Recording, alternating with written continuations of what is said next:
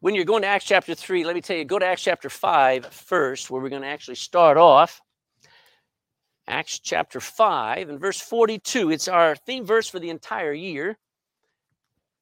And let me, just by way of review, we're moving on now into chapter three of Acts. We're going to do it, the whole book of Acts this year. We're going to travel along with these first Christians as they spread throughout the Roman Empire with the gospel. They're turning the world and its religions completely upside down with just one fact, that Jesus saves, and only that he's alive and he's coming back. Now, it's been a few days since Pentecost, and it's been a pretty busy and hectic time. I mean, when three thousand people sh- stand and says, all right, we're ready to get baptized, ready to join the church. What do we do next? Where are we meeting? Who's praying next? I mean, it's been super busy. Uh, and in verse five, chapter five and verse forty-two, let me show you how busy the church was in the first century. And daily, do you notice that word?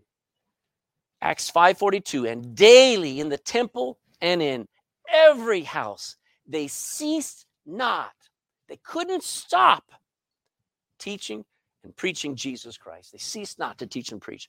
They just were in motion, and that's our theme for the year, Christianity in motion. Now, uh, things, we're, we're in Acts chapter three. Go back to chapter three now, and things kind of seem like they're returning to normal for Peter and John and the Christians there, or so they think, okay?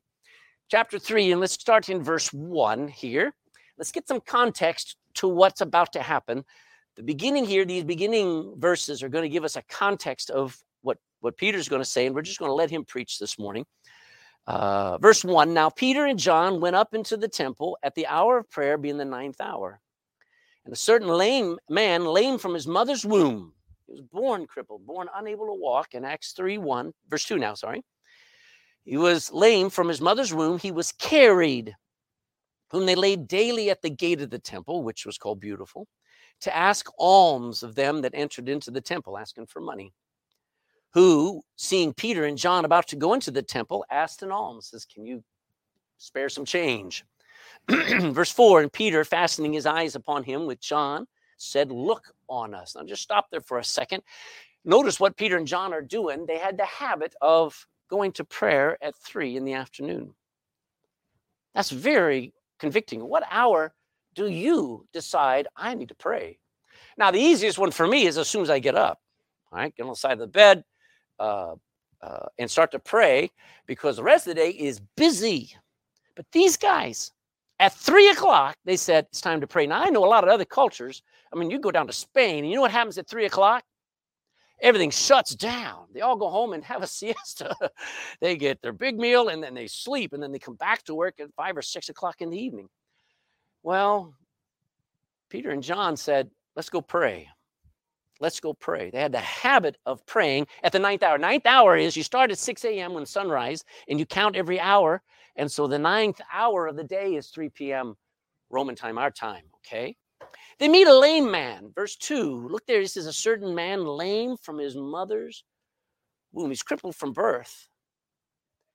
Uh, whatever, the defect that, that uh, he was born with stopped him from being able to walk, so he was carried everywhere. How would you like that? You know how embarrassing it is to grow old? You know how hard it is to, to think about the future and think about, I'm going to have to be led places that I didn't want to go. I can't drive anymore. I can't. Well, this man has lived with that all his life. He's never been able to have his own liberty. How many of you had your own car today and you just got in, you came to church? I'm not talking to the nine-year-olds. we, we have such liberty. He never had that liberty. He has been carried everywhere. There was no wheelchair back then, no electric scooter. He only had he only had somebody to carry him from place to place. It must have been very humbling for him, very humiliating. Many days he would be laid, day after day would be laid outside of that temple entrance so that he could beg for money. That was his only way to survive. We call it mercy giving or alms giving. And he sees Peter and John, and he looks at him, and he just thinks that there's just another two blokes, and hands out his hand and says, got anything for me? That's when Peter gives what he has. This is really brilliant. Look at verse three. go on, who seeing Peter and John about to go into the temple, asked an alms, asked for a gift. In verse four, and Peter, fastening his eyes upon him, and with John said, look on us. Now, I like that. All of a sudden, he steps out of the norm. Most people would probably just, oh, I don't want to even look at him. Uh, because if you do make eye contact, all of a sudden, you're going to feel guilty. And so people would just pass by. I'm not seeing it. I don't see this man. And this man looks up, and Peter looks at him and says, go ahead, look on us. This is a powerful moment there. And uh, uh, verse six, I'm sorry, verse, uh, did I say verse five? Yes, verse five, and he gave heed unto them, expecting to receive something of them. So he said, oh, good, somebody's going to give me some money, verse six. And then Peter said, silver and gold have I what? That means he was not the first pope. That means that the hustlers that are out there that are making millions and millions and millions out of religion are hustlers and liars and thieves. Now, I'm not saying that a person who preaches the gospel uh, has to live poor, but these people have private jets out the wazoo. And uh, the current worth of the current pope is somewhere around, let's see, did I write it down? What is he? Yeah, I had it. I don't know what it is. I forget what his, his personal worth is. It's several million euros. There's a guy named Kenneth Copeland. How many ever heard of him? seven hundred million dollars. five hundred fifty million euros. Pat Robertson's worth one hundred million. Benny Hinn, forty-two million. Joel Osteen, thirty-five million. Creflo Dollar, what a strange name. Creflo Dollar, twenty-seven million. He's got a private jet, two Rolls Royce cars, and a multi-million, several multi-million dollar homes spread out from Atlanta to Manhattan.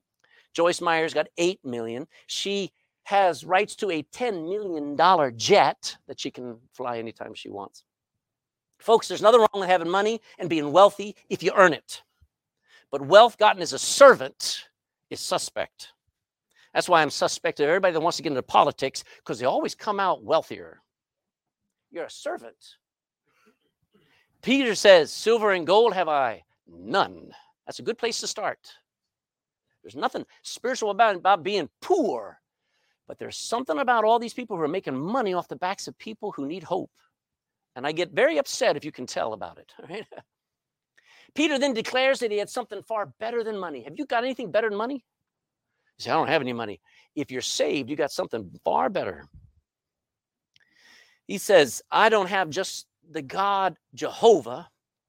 Look in verse um, uh, verse six. And Peter said, silver and gold have I none, but such as I have, give I thee. You ever, you ever just said, you know, I don't have much, but I'll give you what I got? That's what Peter said. In the, circle that word, name. In the name of Jesus Christ of Nazareth, rise up and walk. Peter gives a name. You ever heard somebody says, you know, you get people around and they get a meeting and somebody drops a name, you know, Bill Gates, George Soros. And they drop names, Craig Ledbetter. And they're dropping a name and everybody goes, oh, wow, do you know him? All of a sudden, here's Peter and John looking at this lame man. He says, let me give you a name. Use this name. Your need is answered by him, not by me. Peter's not going to claim, I have the power to heal you. He says, but there's somebody in heaven. He's alive, and he'll heal you now if you'll believe him. Then watch what Peter does. Well, he says, in the name of Jesus Christ of Nazareth, rise up and walk, verse seven, and he took him by the right hand. I mean, the guy wasn't sure what to do, and he just grabs him. He's never stood one second in his life, and all of a sudden, Peter says, come on, and he's standing.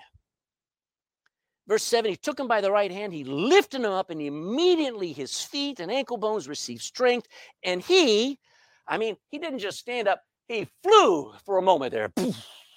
He leaped up. Stood and he walked and he entered with them into the temple, walking, and he's doing an Irish jig.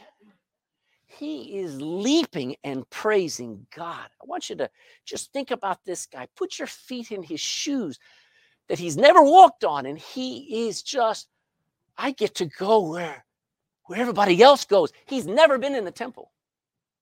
A crippled man was never allowed in the temple. He has been kept out of a closeness with everybody else as they went into the temple and they worshiped God. He always sat outside. It'd be like somebody sitting outside this door, listening to us sing, listening to the preaching, listening to the joy, and not allowed in this door. That's how he's lived all his life. And for the first time in his life, I'm going in.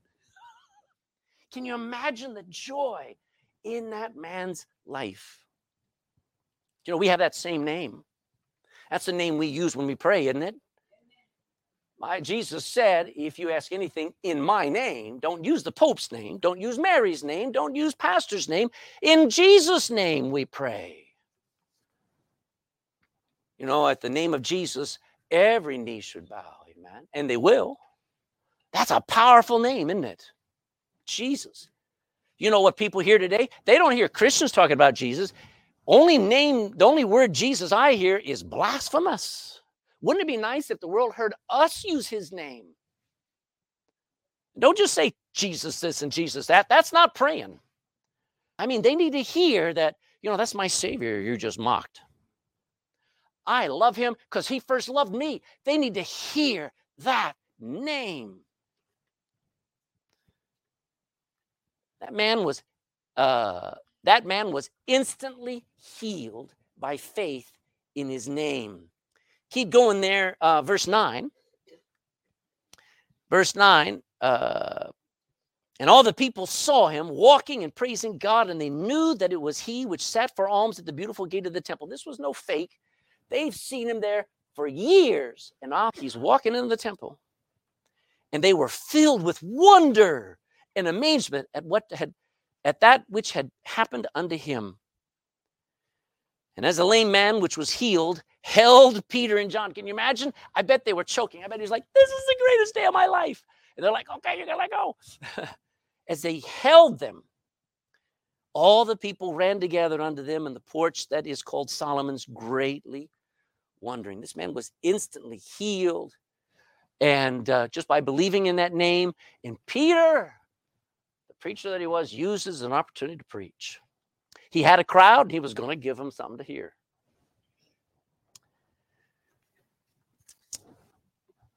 Look at verse twelve. He starts off right at the beginning, verse twelve. He says, consider what you have done. Because I want you to understand, this This, this is a great picture. This crippled man from birth is going to teach those devout, super righteous, self-righteous, super religious people about themselves and what they need. Watch this. Consider what you have done. Look at verse twelve. And when Peter saw this crowd, when he saw it, he answered unto the people, ye men of Israel, why marvel ye at this? Why look ye so earnestly on us? Why are you looking at me? As though by our own power or our own holiness, we had made this man to walk. It wasn't us. And I wish I had met some people who would quit claiming abilities that they don't have. It's a gift from God. He says, it wasn't us and our power that, that got this man to walk. The God of Abraham and of Isaac and of Jacob, the God of our fathers, hath glorified not this man. Through this miracle, he's glorified his son, Jesus. Watch what he says. Watch. Whom ye delivered up and denied him to the pres- and, and, and denied him in the presence of Pilate when he was determined to let him go. But ye denied the Holy One and the just and desired a murderer to be granted unto you. And you killed the Prince of Life, whom God hath raised from the dead, whereof we are all witnesses. What have they done? Forget this miracle. You better think about what you've been like all your life. You delivered up Jesus to Pilate. You delivered a Jewish man to a Gentile governor named Pilate. We all hated Pilate. Nobody liked Pilate being in charge. And you took a Jewish man and you let him judge one of ours. You then denied that Jewish man the rights to a fair trial, the right to counsel, the right to self-defense. You denied him every right that you hold dear. You denied him. Even when Pilate couldn't find a fault in him, you still demanded that he be murdered. You then desired a murderer to be let go in his place, and he die in the place of that murderer. Kind of interesting.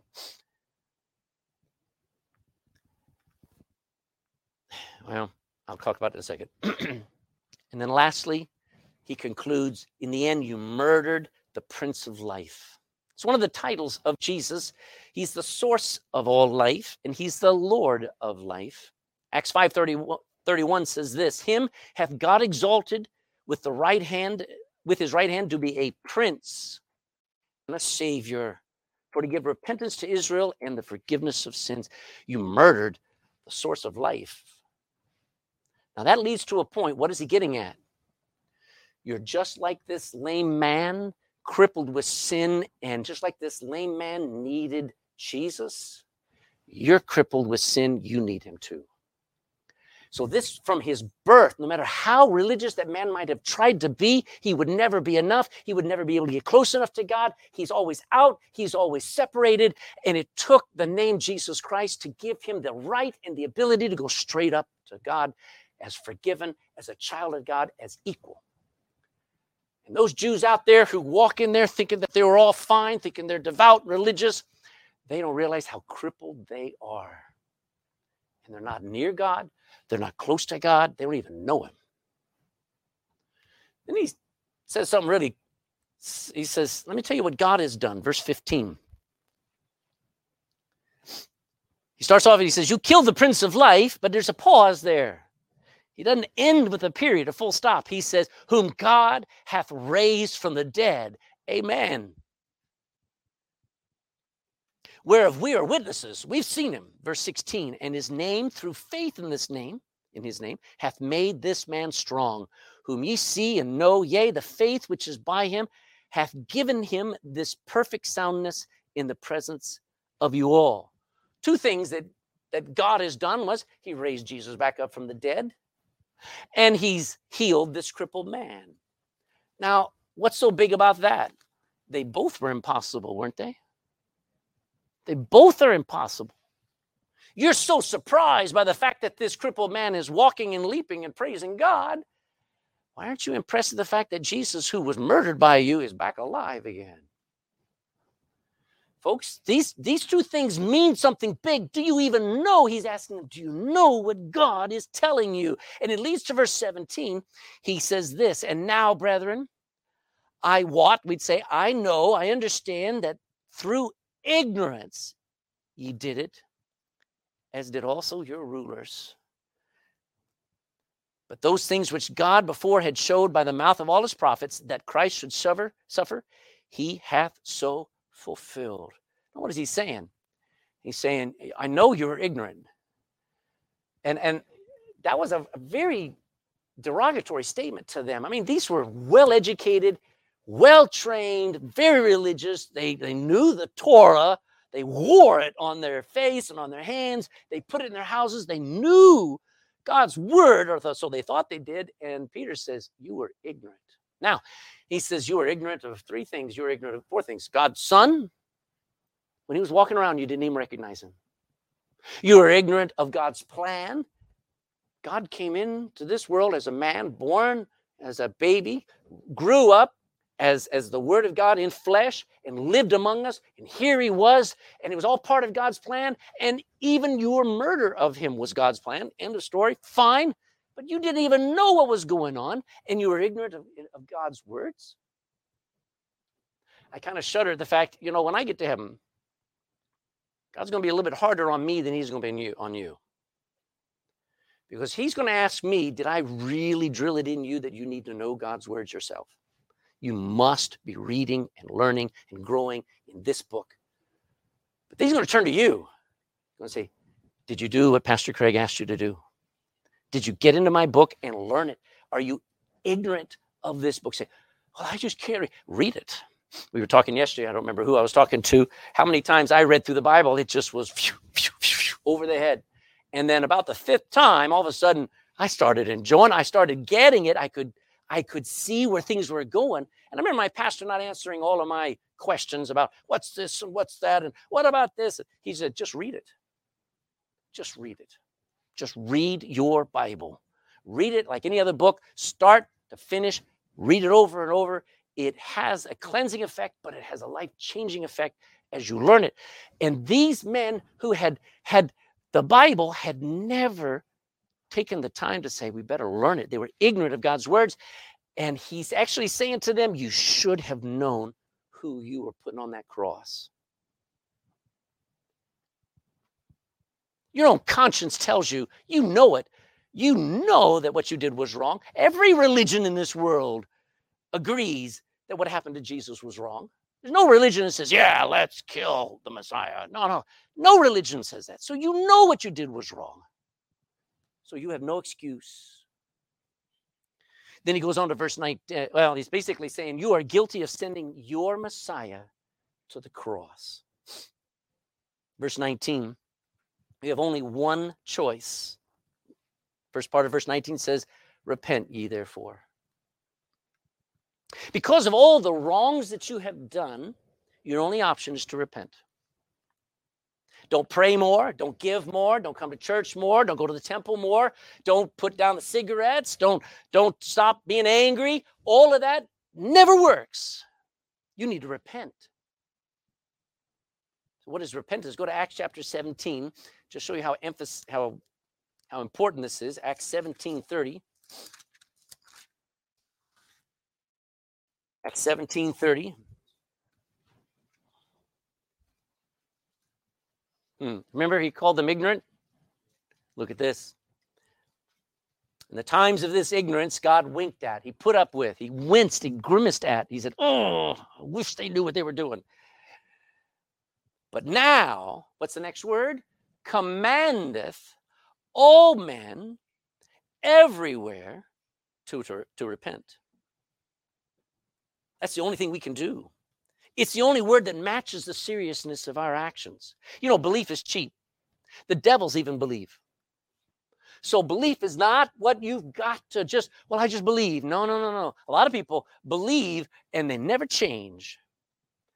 There's a soil that belief has to be planted in. There is an attitude that you have to have so that this book has, has a chance to work. It's repentance. Repentance is a desperate attitude. We usually use sorrow for it, where you're sad that you did wrong. I understand that. But whatever attitude you have, it is a desperate attitude that rejects and turns away from whatever you're doing that is against God. It's like you're repulsed by it. You may be enjoying a bowl of soup. And as you're sucking on, I'm going to make some of you very sick here just a moment here. But as you are sipping down that soup and you reach down there and you notice a dead fly, that's repentance. You'd never take another sip, would you? Do you understand what I'm saying? When you realize that what you are doing, even your good things, our righteousnesses are as filthy rags in the sight of God. When you realize that you're a church, you're coming to church, you say, well, I go to church. I go to the best church in Ballincollig. I go to the Bible Baptist Church. That is repulsive if that's what you're trusting to get saved. You have to, you just say, I, that I can never trust in again. You've got to reject and turn away from whatever you're doing that is against God. And that means religion. Remember, these people in Acts chapter three are very religious, aren't they? And it was their religion that murdered the Messiah. I know Pilate gave the final go-ahead, but religious people said, crucify him. Your pride is against God. Your sins are against God. So why would somebody repent? I love it. Because once you push that away, once you let go of whatever, you say, I, it's hard to let go. I understand how hard it is to let go because it's part of our life. It's part of our habit. It's part of what. But if you don't realize how serious your life is doomed, your life is so on the edge of eternity. If you don't let go, you will die and go to hell. People talk about, what about so-and-so? They, they, they, they, have, they don't come to church. So look, they're already lost. They're already on their way to hell. They need to know how to be saved because it is that close. At any moment, they could die. And when repentance is to say, you know what, I'm trusting my goodness, my, my uh, good looks, my money, I'm trusting my connections, I'm trusting my prayers, I'm trusting whatever you are thinking that God will like, and you come to the Bible and you find out repent. I mean, honestly, when you just walk away from that, you know what you have? You have empty hands. And once you repent and let go, you now have empty hands to receive the free gift, which is eternal life. That is repentance. I cannot come to God bringing all of the things that I think that are important, and I say, oh, here's all my education, Lord. I'm going to come to you with my education. I'm going to come to you with all of my heritage. I mean, I'm a Texan, you know, Lord. I'm going to come to you, God, with all of my, my prayers. And God says, can't save you then. And whatever I am holding on to, usually it's a lot more than just good things. There's some vile things that people carry in to church, the stuff that they were watching on Saturday night. You think about it. When you finally repent of that, you say, Lord, I'm a mess. I, I hate this. And you turn to Jesus Christ with uh, with empty hands. You get, remember that that man sitting there at the side of the beautiful gate, the main gate going into the temple. He reached out. What if his hand was full of money? Would somebody put more money in it? No, his hand was empty. And as he reached out, it was a great picture of to those people saying, empty your hands, empty your life, and take Jesus Christ. That's the best picture of repentance, folks. The great results, look at verse nineteen. Repent ye therefore. Guess what happens? The first thing that happens. What's the next word? Converted. What a good word. What a great word. And be converted. Conversion is when Jesus changes you. It's the greatest miracle ever. You know that? It's called being saved. He goes on. Says, that your sins be blotted out. Now think about it. I mean, God's got a list. He keeps records, folks. And would it be nice if that record, you'd say, I wish somebody would burn that record. He doesn't have to. He blots it out. So you can't read it anymore. It's like taking a black marker and marking over whatever was in the book of evidence against you, and you can't read it anymore. It was there, has my name at the top, and everything's been blotted out. Isn't that wonderful? He goes on. You know, and honestly, I have to say this. Even the sin of rejecting the Messiah can be forgiven. Even those people crying out, I want him dead. Those very same people say, can, can he save me? Yeah, that sin can be blotted out. The most heinous, the most vile sin can be blotted out so that it's not even remembered anymore. Then he goes on, and look what he says. He says, when the times of refreshing shall come from the presence of the Lord, that's joy. You know, before you're saved, only darkness, despair, disappointment, that's what's running your life. And all of a sudden, refreshing, joy. He goes on and he says, verse uh, twenty, and he, God, shall send Jesus Christ, which before was preached unto you. The same Jesus that you rejected, he's coming back. That's good news. The second coming is about to happen. And it leads to one more thing, folks. He calls it the The restitution. Look at verse twenty-one. When the heaven must receive, whom the heaven must receive, he's going to hold on. He's going to be held right in heaven until the times of restitution of all things, which God has spoken by the mouth of his holy prophets since the world began. The, re- the time of the restitution is the day of the Lord. That's Armageddon and the millennial kingdom. It's when Jesus restores everything to perfect condition. You ever, you ever seen some of this? Uh, and these antique chairs and tables. You know what they were like when the, the person found them in an attic or in some garage somewhere? And then they took it away and they began to sand it and they began to work on it. And then they began to polish it, and buff it, and then put lacquer on it and then put it up there for three hundred euros. They restored it, didn't they? You know what Jesus is going to be able to do? In one day, he will restore everything to right. You see, if you make this step and you re- truly repent so that you can receive the gift of eternal life and you receive, like this lame man, receive everything you need, you get to go into that on the right side. I don't want to be alive and be on the wrong side of God at the day of the Lord, at the Armageddon. the millennial kingdom of heaven on earth. I can't wait for that. He then says something, verse twenty-two. He says, beware the results of, of your of rebellion, for Moses truly said unto the fathers, a prophet shall the Lord your God raise up unto you of your brethren. He quotes from Deuteronomy eighteen. He says, God will raise up a prophet of your brethren, like unto me. This is Moses. There's going to be somebody just like me, just as much authority as I have, who will speak the word of God. Him shall ye hear in all things whatsoever he shall say unto you. When he's saying that, he's saying, you better listen to him. Verse twenty-three, and it shall come to pass that every soul which will not hear that prophet shall be destroyed from among the people. Remember, Moses told us a prophet was coming. We all been looking for him. We call him the Messiah. He's a savior. He's from us. He was our own kind. He wasn't from, from Rome or from Europe. He was from right here among our own brethren. And Moses commanded us to hear and do what that prophet said. Just like we were, we were commanded to obey Moses, we've got to obey this prophet. If you won't hear what that prophet said, and that prophet's name is Jesus, and if you continue to rebel, you will lose. You will be destroyed. You know, how many times has Israel throughout history been destroyed, ruined because of rebelling against the Bible? It's just been a constant series of them.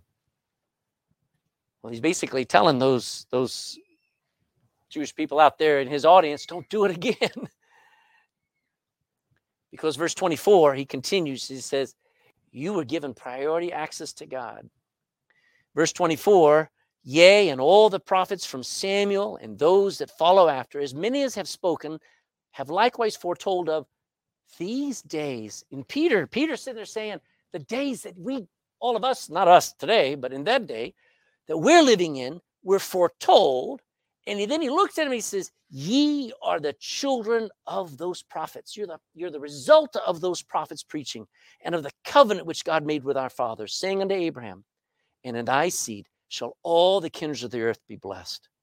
So unto you, Jews, first, God, having raised up his son Jesus, sent him to bless you in turning every one of you from his iniquities. What's the greatest miracle? Raising somebody up who was born crippled, or saving somebody who was born a sinner? Which one's greater? Hallelujah. So this man is a shadow, a picture, an illustration of the nation of Israel that is crippled and they're away from God. And all it took was one name that restored, and it restored. You know how many? Look at chapter five. Look at chapter five. In verse... I said chapter five, chapter four. Chapter four.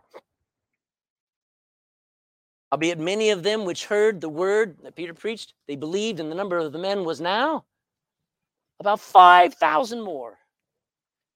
That's good preaching, isn't it?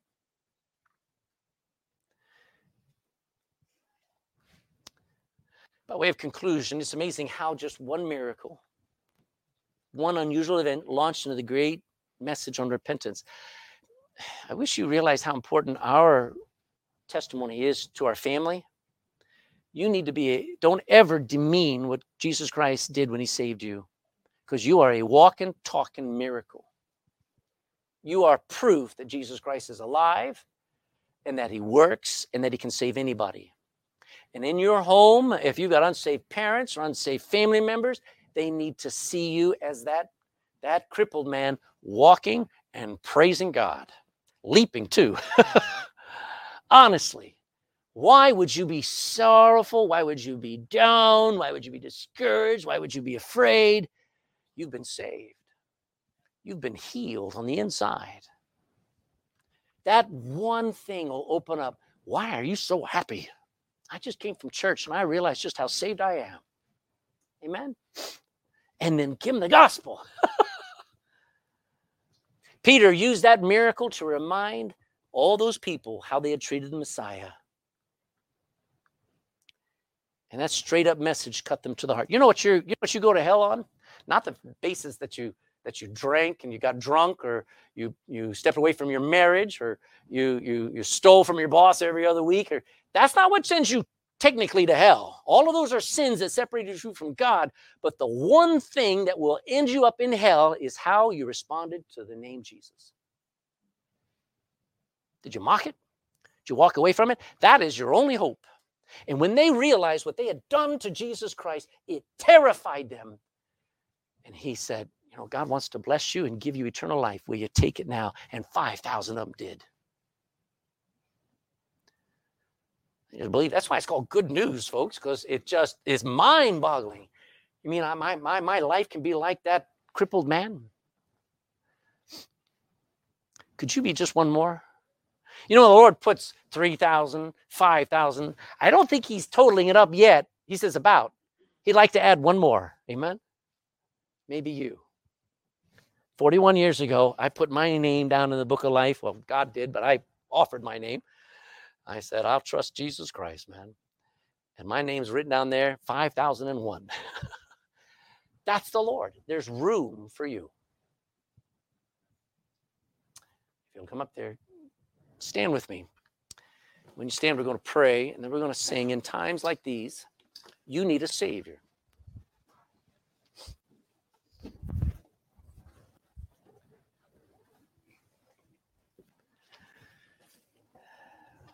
When you find that, bow your heads for just a moment. We're going to pray, and then we're going to sing.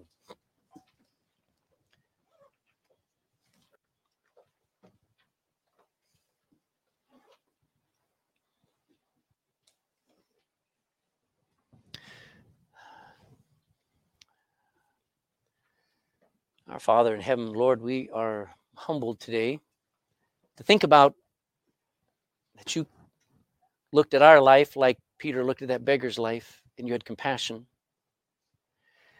Probably most of us, we weren't looking for you, so you sent somebody our way, gave us a gospel tract, invited us to church, made us feel uncomfortable, told us about one person named Jesus.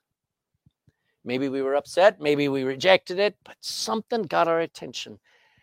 And it probably was just the way that that soul winner shined. Just the way of, of the Lord in their life, what he had done for them that drew our attention. Somebody passing by this building, God, I pray that they would always hear joyful singing. I pray that they sense that there's a, a place of joy here, a place that experiences the miracles of conversion, and it would draw their attention. And they would yearn with all their heart to know, is it possible they could be for them? So, Lord, in this room, there may be somebody who is just as crippled, just as invalid as this lame man was from birth. We all are like that. We're sinners from birth. And yet here's, here's a chance offered to the whole world. Will you believe on Jesus Christ? Got to let go of some things so that you can receive one gift that'll change your life, convert you, blot out your sin. Jesus will come back for you, not against you. Wow, you'll be on the right side of history, and you'll get to enjoy forever the world restored to paradise. That's the gospel. Lord, somebody in this room needs to get saved. I pray they talk to me afterwards. Don't let them go home until they settle their destiny, until they settle that their soul needs Jesus Christ by faith, not by works, not by prayer, but by a cry from the heart that just needs a Savior. Lord, I, I pray also for the Christians, God, how powerful it is that the world would see just a miracle. And that's what we are. I mean, you save wretches like us. You, you're working on us. Father, help us to stop fighting you and yield and let you do a great work. Because the world is impressed with one Christian who just lives for Jesus. May we be that Christian in Jesus' name. Amen.